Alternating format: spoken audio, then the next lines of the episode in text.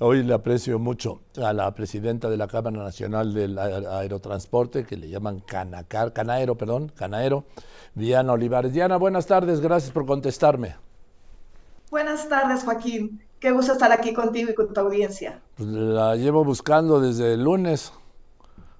Yo lo sé, lo sé. El lunes nosotros emitimos una alerta. Eh, teníamos algunos rumores de que esto iba a suceder. no lo teníamos tan concreto y es por eso que nosotros mandamos un comunicado de alerta de las afectaciones que pasaría si salía este decreto.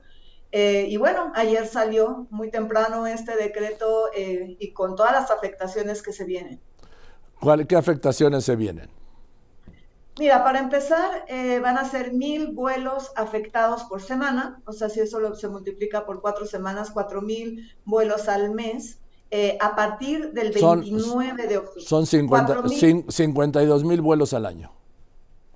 Más o menos. Esto es por temporada. La temporada ah. que se está tomando ya es la temporada de invierno, que es la que viene que normalmente nosotros y siempre hemos tenido en la industria mucha planificación y esto la verdad que nos viene a traer varios desafíos porque sea ya el 29 de octubre eh, y bueno, todo lo que está afectando, porque también ya tenemos varios pasajeros que han anticipado sus vuelos. Nosotros como aerolíneas siempre decimos que si quieren un vuelo eh, más económico, anticipen y se viene también diciembre, así que eh, tenemos muchos desafíos. Te puedes imaginar cuántos pasajeros con mil a la semana cancelados o ajustados vamos a tener.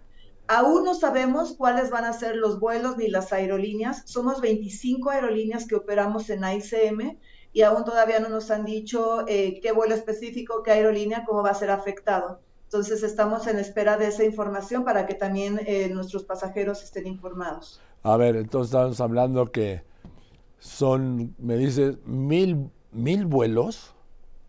Mil vuelos, mil vuelos a la semana. Entonces, eh, estamos hablando de altas afectaciones y bueno, no solamente eso, también, de acuerdo como lo decía eh, en, los pilotos, es también en el tema de empleo, porque obvio se va a necesitar menos mano de obra, así que bueno, vamos a tener también menos empleo, la conectividad. El aeropuerto en la ICM está dentro de los más puntuales actualmente, porque como bien eh, se decía, de 61 se pasó como mutuo acuerdo a 52 el año 2022 y esto ayudó muchísimo la puntualidad. Actualmente la puntualidad de la ICM es del 82%. Si te pongo en contexto, por ejemplo, el de París está sobre 41% la puntualidad. Entonces, eh, estas fueron de las cosas buenas que pasaron, pero ya 43 ya no da. De hecho, un aeropuerto como el de San Antonio, que tiene solamente una pista, da para 48 vuelos. Nosotros tenemos dos pistas en ICM, entonces no entendemos cómo se llega a este número.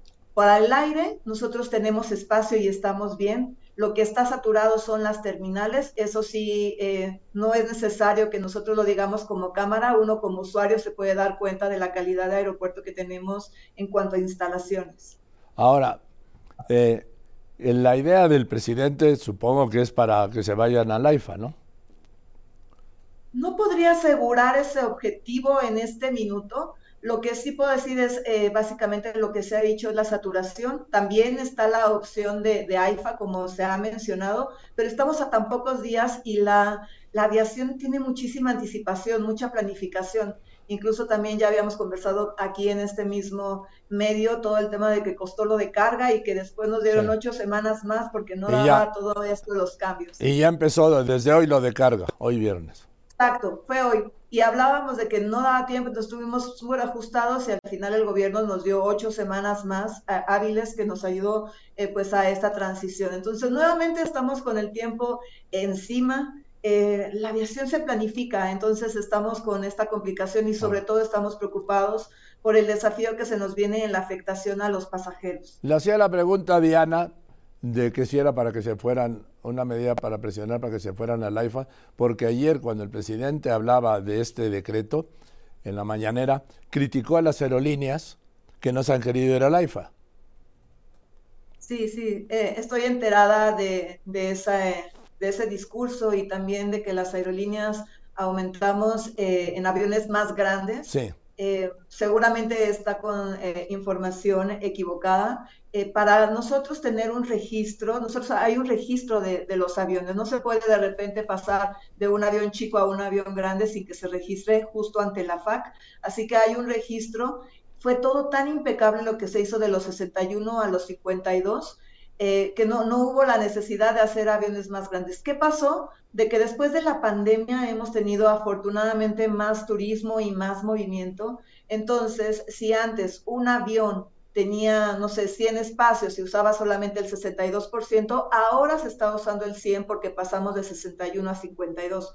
Por eso es que se ven más pasajeros, no es porque de repente eh, se decidió tener más aviones grandes, porque eso se lleva también mucha planificación para cada una de las aerolíneas y hay un registro público de la FAC que lo pueden revisar. Entonces, sí, sí hubo este tema y en cuanto a, a cambiarnos a AIFA, bueno, nuevamente está el tema de la conectividad, eh, el aeropuerto está y está, se ha trabajado mucho, todas las aerolíneas nacionales en especial han trabajado porque se lleve a cabo y tanto se han apoyado proyectos como AIFA y como Tulum. O sea, no está del lado de la industria aérea, em, pero todo lleva a planificación. ¿Y Esto básicamente es para la saturación. Diana, ¿por qué no usan el de Toluca? yo me hago esa pregunta siempre.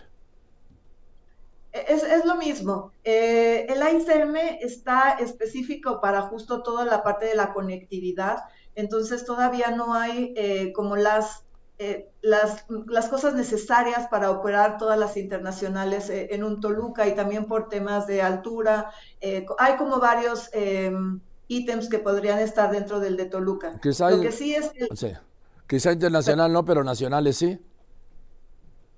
Podría ser, pero hay, hay espacio para usar el ICM, como les decía. si ahorita me dicen, en el espacio aéreo hay para 61, entonces por ahí no va, no va el tema de la saturación. En el aire hay 61 eh, lugares, hay 61 operaciones eh, disponibles. Por donde está la saturación es en la, en la terminal. Entonces, de que hay lugar y que se puede usar el ICM con seguridad, porque eso es lo que tenemos, eh, se puede usar. Entonces, ¿qué van a hacer? A pechugar, ¿no? Pues, Sí está el decreto. Estamos en, eh, solicitando conversaciones con todas las autoridades que hemos tenido buena respuesta. Estamos muy preocupados por los pasajeros porque son muchos los que va a ser, eh, también por los empleos, por el turismo, por temas de divisas, ingresos. Eh, así que bueno, vamos a estar en conversaciones con ellos, aunque ya es un decreto, así que todavía falta esta parte de ver a qué aerolínea, qué vuelo es el que va a afectar. Invito a los pasajeros y a los usuarios que estén muy atentos a pues, las noticias que a se van partir a dar de hoy, a partir de hoy les quedan 57 días. A partir de hoy y todavía no nos han dicho cómo se va a implementar esto y estamos a nada. Gracias, Diana. Al contrario, Joaquín. Gracias por estar aquí. Muy buenas tardes, muy buenas tardes. Diana Olivares, presidenta de la CANAERO, la Cámara Nacional del Aerotransporte. Voy a unos anuncios.